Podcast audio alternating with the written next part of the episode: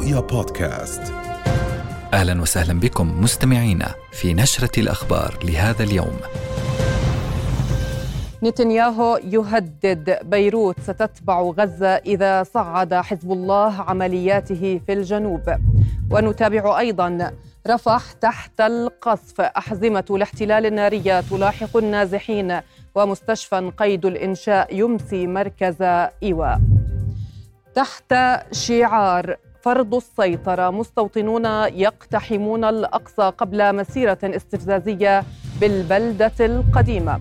ونتابع في النشرة أيضاً لحفزهم على دفع المتأخرات، إعفاء المواطنين من ثلثي غرامات البلديات وأمانة عمان.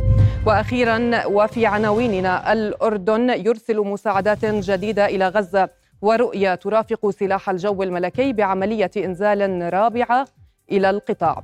إذن كانت هذه العناوين وإلى التفاصيل.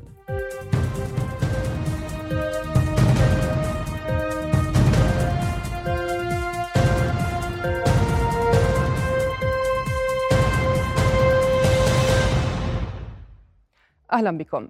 هدد رئيس حكومة الاحتلال بنيامين نتنياهو بتحويل بيروت وجنوب لبنان إلى غزة وخان يونس إذا ما اختار حزب الله الدخول بحرب شاملة. ويأتي تهديد نتنياهو لحزب الله مساء هذا اليوم بعد مقتل مستوطن بصاروخ مضاد للدروع أطلق من لبنان. وأضاف نتنياهو أنهم مستعدون للقتال لاستكمال المهمة واستعادة الأمن، ليس فقط في الجنوب ولكن أيضا في الشمال على حد قوله، مؤكداً التزامه بذلك.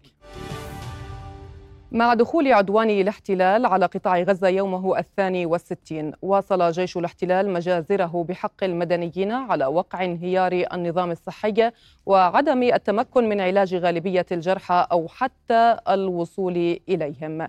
وفي غارة قبل ساعتين على حي الدرج بغزة أوقع الاحتلال 30 شهيدا وعشرات الجرحى، كما أوقع 4 شهداء بينهم طفل في قصف على منزل وسط قطاع غزة. أما في رفح التي باتت مخزنا لعشرات الآلاف من النازحين، أسفر القصف الليلي إلى استشهاد 20 غزيا وعدد من الجرحى تحت ركام المنازل. وكان طيران الاحتلال قد شن غارات عنيفة على منازل في مدينة غزة وبيت حانون ودير البلح، ودمر مسجدا وسط مخيم جباليا. ووسط غارات متلاحقة ومعارك ضارية على الأرض، تحاصر قوات الاحتلال مدرسة تأوي 7000 نازح في بيت لاهيا حتى هذه اللحظة. أزيد من 1.5 مليون غزي يحتشدون بمنطقة رفح جنوب القطاع في مخيمات ومراكز إيواء بعد موجات نزوحهم تحت النار في ظروف مأساوية من شمال ووسط القطاع إلى المدينة المتاخمة للحدود المصرية. صور النزوح والتهجير تطارد الغزيين على امتداد موطنهم تحت أعمدة النار. فالحرب على القطاع المنكوب منذ شهرين دفعت الغزيين للنزوح تباعا من شماله إلى وسطه ثم إلى جنوبه. وأثناء الفرار من بقعة إلى بقعة ارتقى أزيد من 16,000 شهيد. إفراغ شمالي غزة من سكانها لم ينهي الحرب، والهدنة ذات ال7 أيام كانت كفيلة بكشف مؤامرة تهجير الفلسطينيين الغزيين. وبدت واضحة محاولات إفراغ القطاع من سكانه بعد استهداف المناطق الوسطى للقطاع ثم الجنوبية.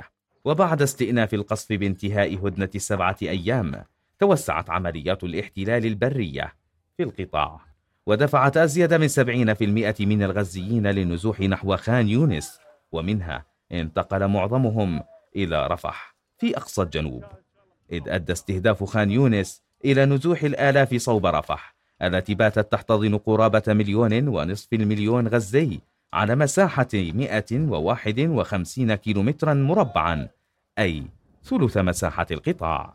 وبعد سلسلة الأحداث المتسارعة لإفراغ القطاع من سكانه، تتحدث مصادر عن رفع جدار إسمنتي في الجانب الفلسطيني من الحدود مع مصر، وتجهيزه ببوابة بعرض نحو 20 مترا، ولم تعرف بعد دوافع نصب البوابة، فيما إذا ستكون ممرا إنسانيا جديدا لتدفق المساعدات أم لعبور اللاجئين الغزيين طوعا.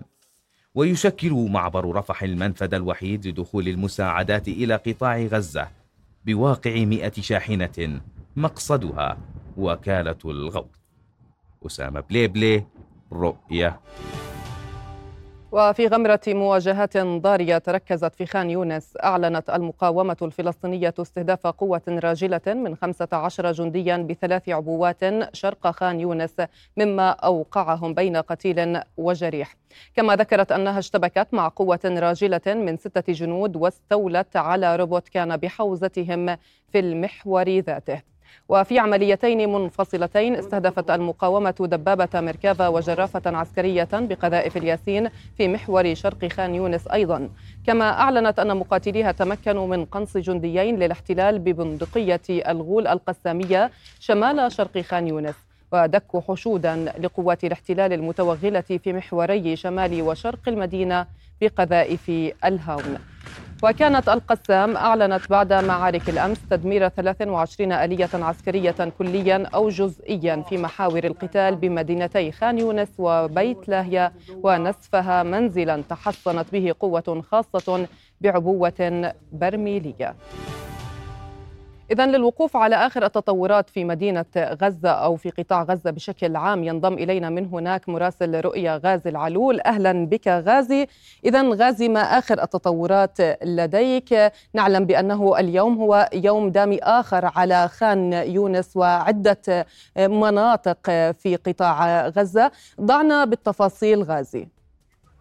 صحيح لك، إخلاص بالفعل هو يوم دامي شديد على أهل قطاع غزة بشكل عام في كل المناطق، بالتحديد في خان يونس وكذلك في المحافظات الشمالية، بيت حانون كذلك بيت لاهيا جباليا وغيرها من هذه المناطق. وما حدث في جباليا هو الحدث الأبرز عمليا بالنظر إلى الاعتمادات الميدانية التي تسبب بها الاحتلال في إحدى مدارس اللواء، وهي مدرسة حلب الواقعة بالتحديد بالقرب من المستشفى الإندونيسي في شمال القطاع. ومن ذات المدرسة كانت قد أخرج 700 من المواطنين الفلسطينيين العزل، جردهم من ملابسهم واقتادهم إلى جهة غير معلومة، أي أنهم باتوا أسرى في هذه العملية التي من خلالها يشن الاحتلال توغلات إلى عمق المدن الفلسطينية في قطاع غزة وعمق المحافظات، أيضا في منطقة جنوب القطاع بالتحديد في خان يونس وهناك، حيث التوغل من محورين رئيسيين، المحور الشمالي والمحور الشرقي عن طريق صلاح الدين. هذا هو الهدف الرئيسي بالنسبة للاحتلال الإسرائيلي، أي الوصول إلى عمق مدينة خان يونس، على اعتبار أن الاحتلال يعتقد بأن قادة حماس يتواجدون في هذه المناطق، وأن الرهائن أيضا موجودون داخل مدينة خان يونس، وبالتالي عمليا هو ماض في الذهاب بعيدا إلى عمق هذه المدينة.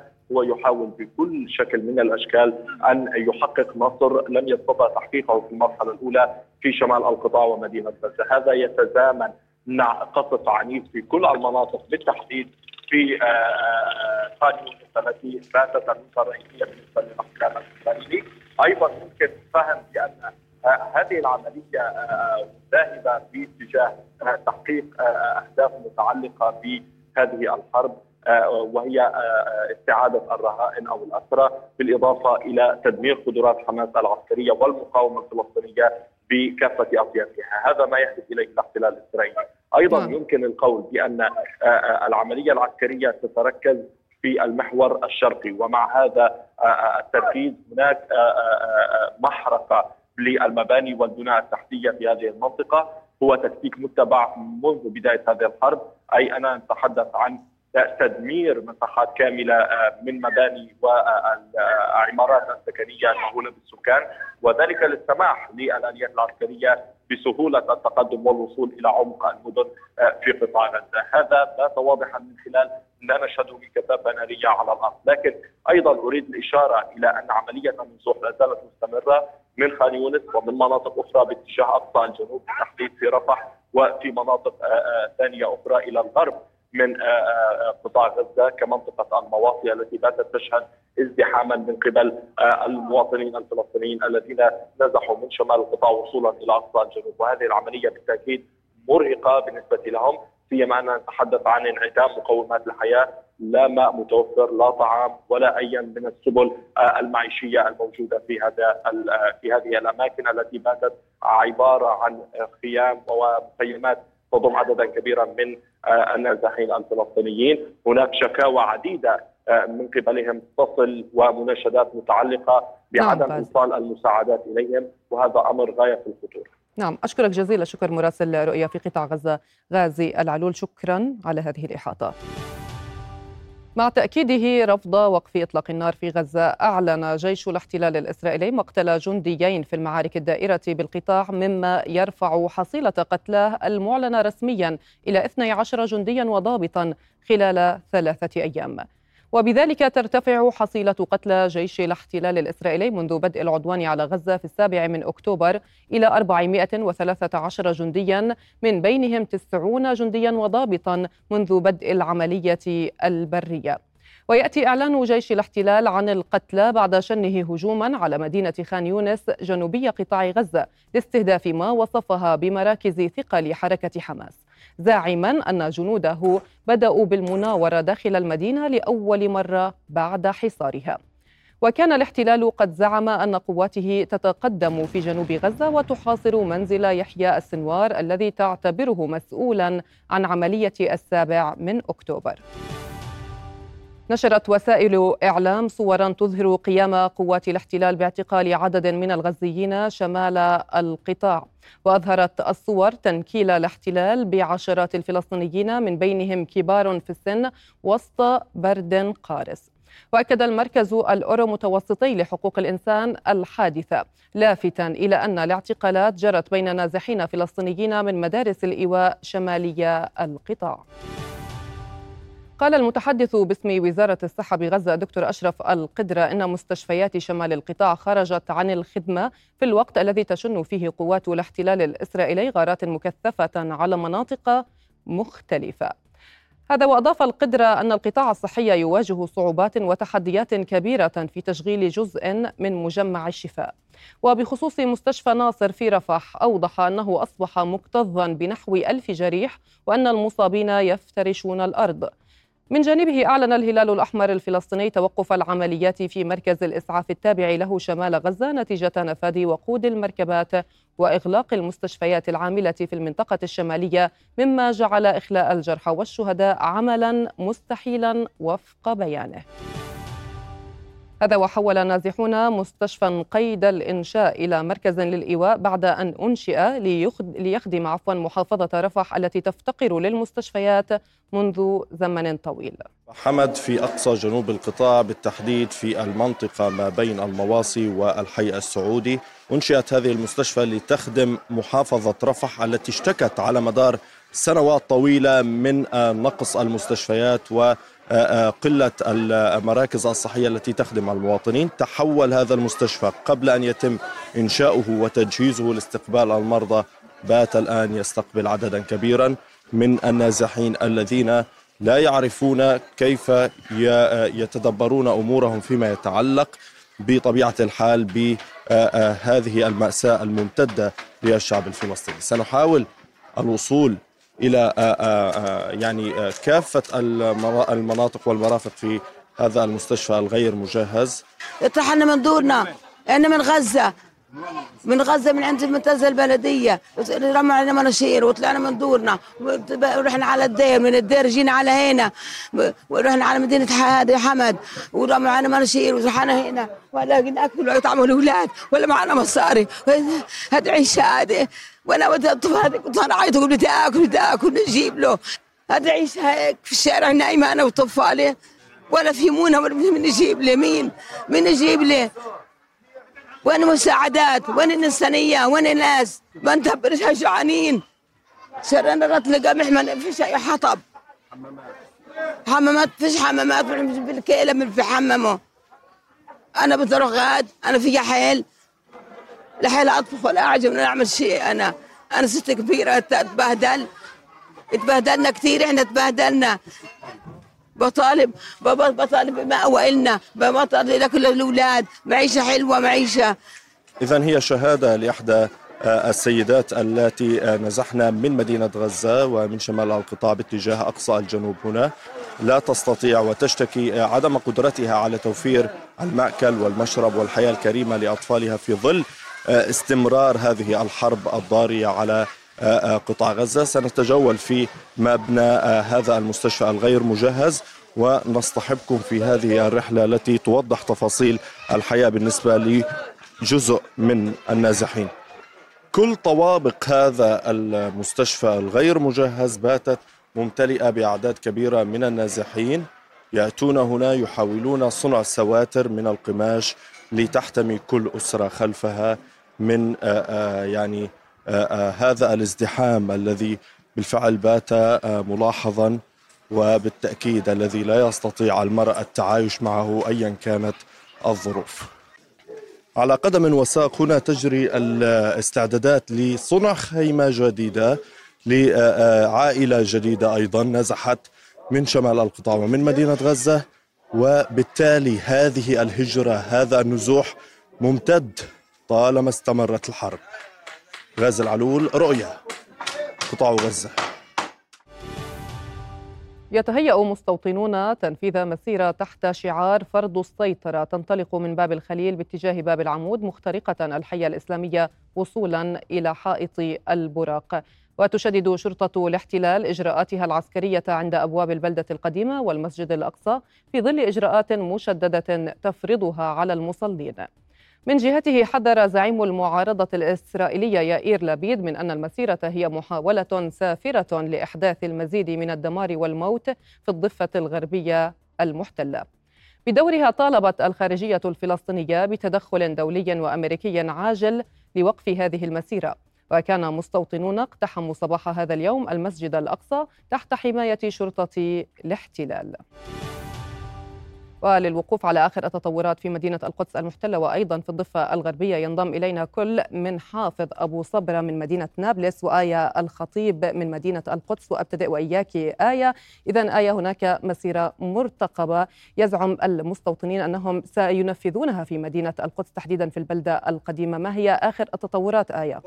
نعم، نحن نتواجد الآن عند باب العمود أو في محيط باب العمود في المنطقة التي سمحت لنا شرطة الاحتلال التواجد بها لتغطية هذا الحدث. من المتوقع عند الساعة 7:30 من مساء هذه الليلة 8:30 بتوقيت الأردن ببدء مسيرة المستوطنين في البلدة القديمة، وذلك بحجة عيد التوراة اليهودي والذي سيستمر لمدة 8 أيام.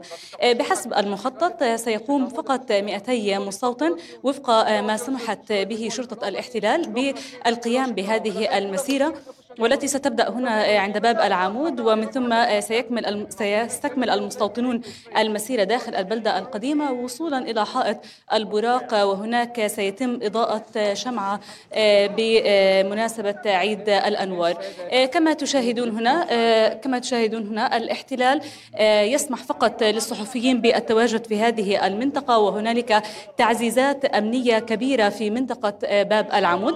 بالطبع قوات الاحتلال وجنود الاحتلال يستغلون مثل هذه الأحداث من أجل التنكيل بأكبر عدد من المقدسيين في محيط البلدة القديمة. رصدنا كيف قام جنود الاحتلال بالاعتداء على عدد كبير من الفلسطينيين، وكيف قاموا بتفتيش العديد منهم تفتيش استفزازي، ومن ثم منعوا أي فلسطيني من التواجد في محيط باب العمود أو في داخل البلدة القديمة. بالطبع قوات الاحتلال أجبرت كل التجار داخل البلدة القديمة بإغلاق محلهم التجارية في سبيل تسهيل مرور المستوطنين في هذه المسيرة وضمان سلامتهم. هنالك تعزيزات أمنية كبيرة، ولكن نحن نرى في الأيام الأخرى وفي أيام الجمعة بأن الاحتلال يحضر المزيد من هذه التعزيزات، وأنه يريد في هذا اليوم أن تمر المسيرة بأقل الأضرار ودون وقوع أي شكل من أشكال الاحتجاج أو التصادم بين الفلسطينيين والمستوطنين، ربما خشية من أي تصعيد في مدينة القدس أو الضفة الغربية أو حتى في الداخل الفلسطيني المحتل. لذلك قوات الاحتلال تحاول إبعاد أكبر عدد من النقدسيين من هذه المنطقة وتسهل عمل الصحفيين. لأول مرة نشهد مثل هذا الحدث في مدينة القدس.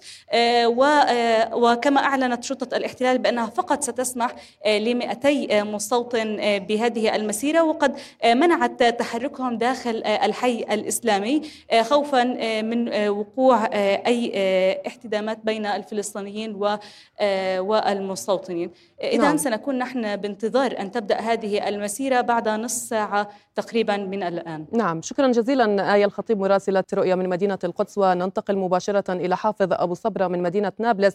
أهلا بك حافظ مجددا. إذن حافظ، يعني كيف تداولت الصحف العبرية النبأ اعتقال عدد من النازحين في قطاع غزة؟ إليك حافظ.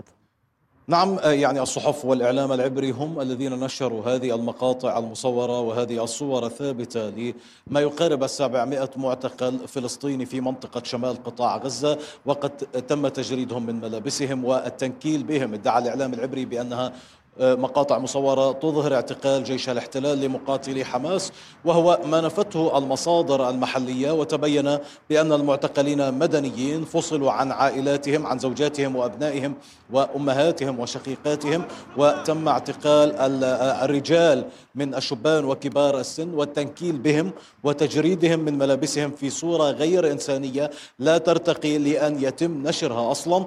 والإعلام العبري يدعي أنهم مقاتلين. وفقا لي يعني عملية بحث قصير أو صغيرة قمنا بها مع عدد من الزملاء الصحفيين، اكتشفنا بأنهم مدنيين، ومن ضمنهم الزميل ضياء الكحلوت، وهو مدير ومراسل صحيفة العربي الجديد في قطاع غزة، الذي أظهرت الصور بأنه تم تجريده من ملابسه إلى جانب بقية الأسرى الفلسطينيين من المدنيين، أعود وأكرر، وأنه يعني تعرض لتنكيل كبير، وقد ظهرت ملابسهم في المقاطع المصورة وقد ألقيت على الأرض، وأنهم يجلسون أرضا مكبلي الأيدي والأقدام ومغمضين الأعين عبر شرائط قماشية وضعتها أو وضعها جنود الاحتلال، ويعني بدأ أنه يتم الاستعداد لنقلهم إلى جهة مجهولة. هؤلاء يضافون إلى عدد كبير من الأسرى الذين اعتقلوا مسبقا، فيما الرواية الأكثر تداولا اليوم في الإعلام المحلي الفلسطيني خلال الساعة الأخيرة هو حديث لسيدات فلسطينيات وصلنا بعد مشي لعدة كيلومترات من منطقة حي الزيتون عن مجزرة نفذها جنود الاحتلال بإعدام بشكل مباشر مع سبق الإصرار والترصد لأزواجهن وأبنائهن من الرجال الذين تم فصلهم عن النساء والأطفال، وتركت النساء والأطفال تنزح بعيدا عن حي الزيتون، فيما تم صف كل الرجال على الحائط وتم إطلاق الرصاص عليهم بشكل مباشر في جريمة إعدام تعيد إلى الأذهان أفعال العصابات الصهيونية إبان النكبة عام 48. هذه شهادة لإحدى السيدات تنتشر بشكل كبير عبر مواقع التواصل الاجتماعي، وتؤكد المجزرة الجديدة التي تشير لإعدام الرجال الفلسطينيين في قطاع غزة. هذين موضوعين يعني يتم الحديث فيهما بشكل كبير عبر وسائل الإعلام العبرية، إضافة لموضوع ثالث وهو الحديث عن وصول فريق عسكري بريطاني إلى رام الله لتدريب السلطة الوطنية الفلسطينية على إدارة قطاع غزة. هذا ينشره الإعلام العبري، حقيقة ليس هناك أي مصدر فلسطيني علق على الأمر، في ظل أن الموضوع انتشر فقط خلال الساعة الأخيرة. ميدانيا خلاص الحديث يدور عن اعتقال قوات الاحتلال لفلسطيني مسلح قرب مستوطنة الون موري شرق مدينة نابلس، ويقول الاحتلال بأنه كان ينوي تنفيذ عملية إطلاق نار قرب المستوطنة وتم اعتقاله مع سلاح كارلو محلي الصنع، فيما وصل إلى مستشفى رفيديا شاب تعرض للضرب على أيدي جنود الاحتلال في شارع حوارة الرئيسي جنوب المدينة. قوات الاحتلال اليوم صباحا أعلنت فتح حاجز حوارة وإغلاق حاجز عورتة، فيما منعت الفلسطينيين من المرور إلا عبر الحاجز صوب القرى الفلسطينية المعتادة منذ 7 أكتوبر، في ظل استمرار إغلاق شارع حوارة الرئيسي. فيما يتعلق بمدينة رام الله، أعلن عن فتح حاجز المدخل الشمالي لمدينة البيرة، أي حاجز مستوطنة بيت إيل، لساعتين صباحا وساعتين مساء، والاستمرار على إغلاقه لبقية الوقت، في ظل يعني إغلاق معظم الحواجز المحيطة في محافظة رام الله، والحال كما هو في السابق في معظم مناطق الضفة الغربية في بقيتها. نعم، شكرا جزيلا مراسل رؤيا من مدينة نابلس حافظ أبو صبرة، والشكر موصول أيضا لآية الخطيب من مدينة القدس. شكرا جزيلا لكما. إذا شيعت جماهير غفيرة في محافظة نابلس جثمان الشهيد الشاب عبد الناصر الرياحي إلى مثواه الأخير في مخيم بلاطة.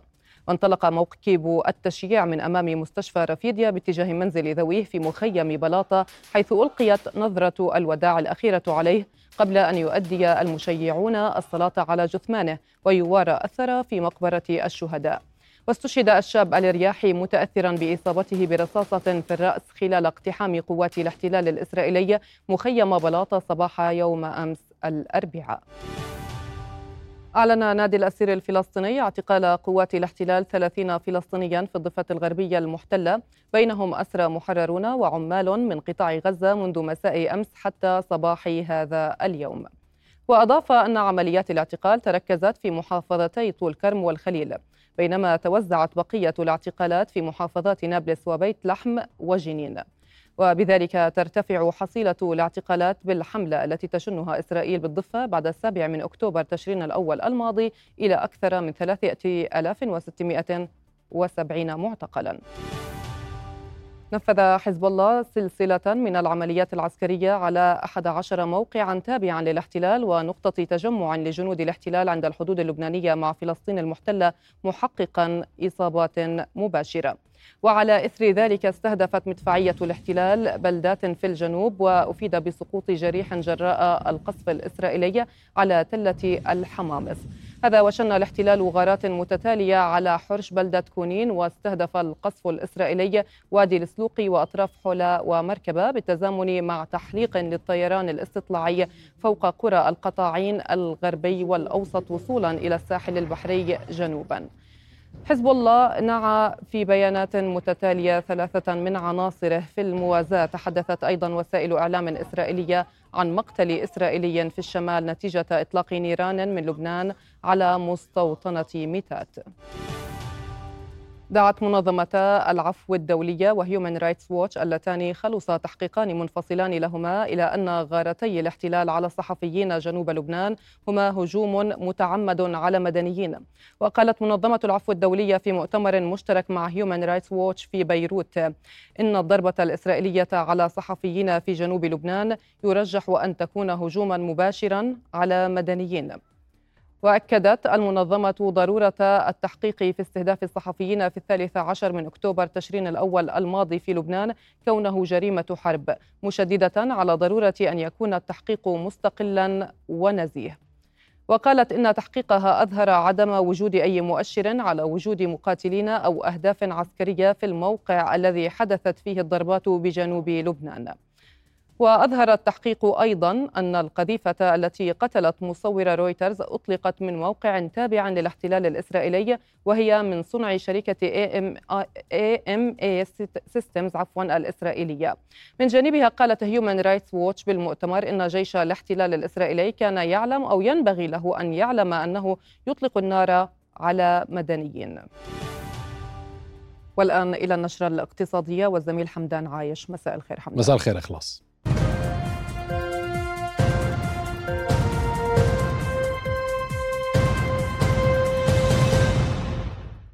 أهلا بكم إلى النشرة الاقتصادية. في خطوة لتشجيع المواطنين على تسديد التزاماتهم المالية، منح مجلس الوزراء المكلفين إعفاءات بنسبة 70% من الغرامات المترتبة عليهم في حال قيامهم بتسديد الضرائب والرسوم والعوائد والبدلات المستحقة عليهم لصالح البلديات وأمانة عمان حتى نهاية العام الحالي. وبحسب مشروع موازنة وزارة الإدارة المحلية، يوجد في الأردن 100 بلدية، ويتوقع استحداث 3 بلديات في العام المقبل، ومحافظة إربد الأكثر عددا تضم 19 بلدية، في حين جاءت محافظة الطفيلة الأقل بعدد 4 بلديات. فيما أشارت وزارة البلديات في مشروع موازنتها أن أهم تحد أمامها ضعف تحصيل مستحقاتها من المواطنين وتراكم ديونها، فضلا عن ضعف حجم موازنتها استنادا لمهامها، حيث رصد لها نحو 210 ملايين دينار، بزيادة 13% عن العام الحالي. وبحسب آخر تصريحات رسمية، بلغ حجم مديونية البلديات 350 مليون دينار، فيما يبلغ ديون البلديات على مواطنين وجهات عدة 320 مليون دينار. ولمزيد من التفاصيل حول قرار منح المكلفين إعفاءات بنسبة 70% من الغرامات، ينضم إلينا عبر الهاتف نضال أبو عرابي، أمين عام وزارة الإدارة المحلية للشؤون الإدارية والمالية. أهلا بك سيدي. مساء الخير. بداية، ما هي مبررات اتخاذ قرار مجلس الوزراء منح الإعفاءات، وهل هي الأعلى، وماذا سوف يستفيد المواطن؟ سيدي، بهدف التحفيز على تسديد الذمم المترتبة عند المواطنين، صدر قرار مجلس الوزراء بإعفاء المواطنين والمكلفين من الغرامات المترتبة عليهم لصالح البلديات بنسبة 70% من هذه الغرامات، وهذا القرار يأتي لتحفيز المواطنين على دفع ما بذمتهم، وبذات الوقت للتخفيف من الأعباء المالية عن المواطنين. نعم. ونسبة 70% يعني هي تقريبا ضمن المعدل السنوي اللي بتصدر فيه قرارات مجلس الوزراء. يعني ليست الأعلى، 70% ليست الأعلى. نعم، ضمن المعدل. ضمن المعدل. طيب، يعني هل القرار يشمل مستحقات العام الحالي فقط؟ لا، القرار جاء إلى ما هو سابق لهذا التاريخ، يعني أي غرامات كانت مترتبة على أي مكلف أو أي موظف بإمكانه أن يستفيد من هذا القرار الصادر اليوم. طيب، آلية تطبيق هذا القرار؟ طبعا آلية التطبيق أمام كل مواطن، أنه إما أن يتوجه مباشرة لصندوق البلدية ويطلع على قيمة التحققات المترتبة عليه والغرامات، ويسدد الأصل المبلغ بالإضافة إلى 30%، أو أنه يتم دفع هذا إلكترونيا من خلال التطبيقات اللي تم الإعلان عنها سابقا. نعم. والمستهدفون بهذا القرار، وهل يشمل المكلفون ضمن أمانة عمان الكبرى؟ طبعا قرار مجلس الوزراء هو شمل كافة البلديات وأمانة عمان.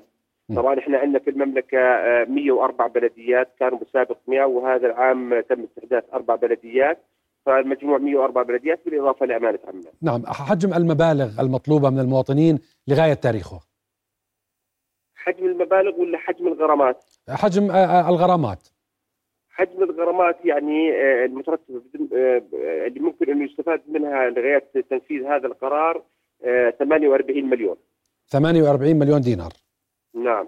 طيب سيدي، عدد البلديات في الأردن وأكثر البلديات المطالبة أو المطالبة للمستحقات من المواطنين.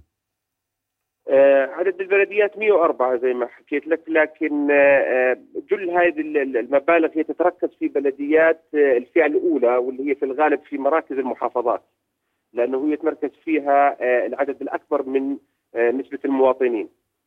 نعم. يعني احنا بنتحدث عن 13 بلدية من أصل 104 ويتركز فيها هذه المبالغ. نعم. السيد نضال أبو عرابي، أمين عام وزارة الإدارة المحلية للشؤون الإدارية، كنت معنا عبر الهاتف، شكرا جزيلا لك. أكد مدير عام الهيئة البحرية الأردنية المهندس عمر الدباس أن سفن ترسو في موانئ العقبة بسلاسة ودون أي معيقات، وأوضح أن جميع السفن تصل إلى أرصفة الموانئ في العقبة من مختلف المناشئ دون أي تأخير أو عوائق، ولم تتبلغ الموانئ بإلغاء وصول أي سفينة رغم تزايد المخاطر على حركة السفر عبر البحر الأحمر. ولفت إلى أن الهيئة البحرية الأردنية تعمل على ضمان سلامة البواخر من حيث مطابقتها لكل الاشتراطات. السفن تأمن الموانئ الأردنية بطريقة سلسة وميسرة وسهلة. الهيئة البحرية الأردنية تقوم بعملها على أتم وجه، من حيث التفتيش على السفن، التأكد من سلامتها، التأكد من تطبيق الاتفاقيات الدولية الخاصة على السفن التي تأم الموانئ الأردنية، ضمان حماية البيئة البحرية بالتعاون مع كافة الجهات صاحبة الاختصاص.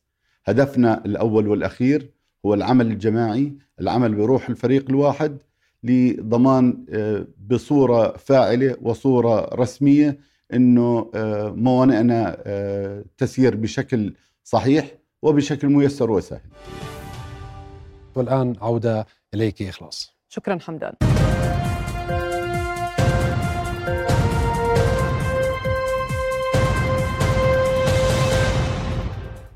أهلا بكم من جديد. أعلنت وزارة الخارجية وشؤون المغتربين وصول 37 مواطنا أردنيا من الذين تم إجلاؤهم من قطاع غزة إلى جمهورية مصر العربية عبر معبر رفح إلى ميناء العقبة على متن باخرة انطلقت من نويبع اليوم. الناطق الرسمي باسم الوزارة أكد تأمين نقل 37 مواطنا أردنيا من أصل 62 مواطنا من الذين تم إجلاؤهم من غزة إلى جمهورية مصر العربية عبر معبر رفح إلى المملكة على متن باخرة وبالتنسيق مع وزارة النقل، حيث وصلت اليوم إلى ميناء العقبة قادمة من نويبع. وأضافت بأن 25 شخصا آخرين من الذين تم إجلاؤهم وصلوا القاهرة. رافقت رؤيا نشام سلاح الجو الملكي خلال تنفيذ عملية إنزال جوي رابعة لمساعدات إغاثية وطبية عاجلة في قطاع غزة.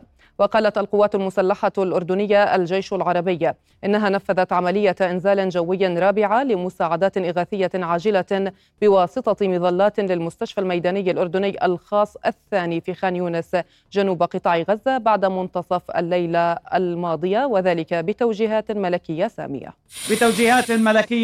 سامية. تتجهز الطائرة الرابعة لنقل المواد الطبية للمستشفى الميداني الأردني للأهل في قطاع غزة. سنرافق الطائرة التابعة لسلاح الجو الملكي الأردني في عملية إنزال جوية للمستشفى الميداني. هذه المظلة التي نراها على هذه الطرود تحتوي إذن على GPS. هذا الGPS يتم التحكم به إلكترونيا لينزل في محيط 5 أمتار عن المستشفى الميداني الأردني. يعمل بنظام توجيه ذاتي للوصول إلى المحطة التي يريد النزول بها هذا الطرد.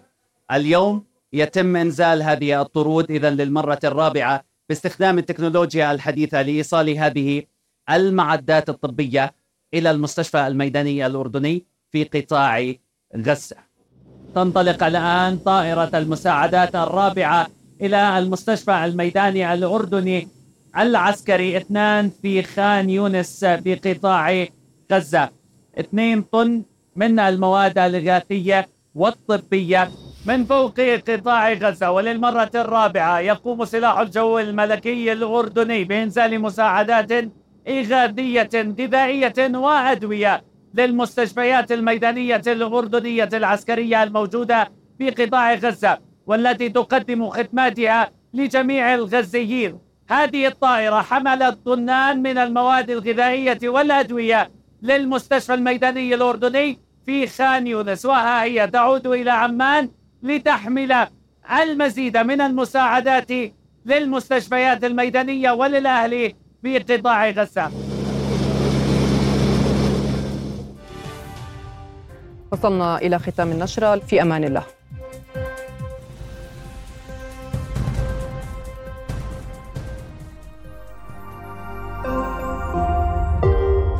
بودكاست.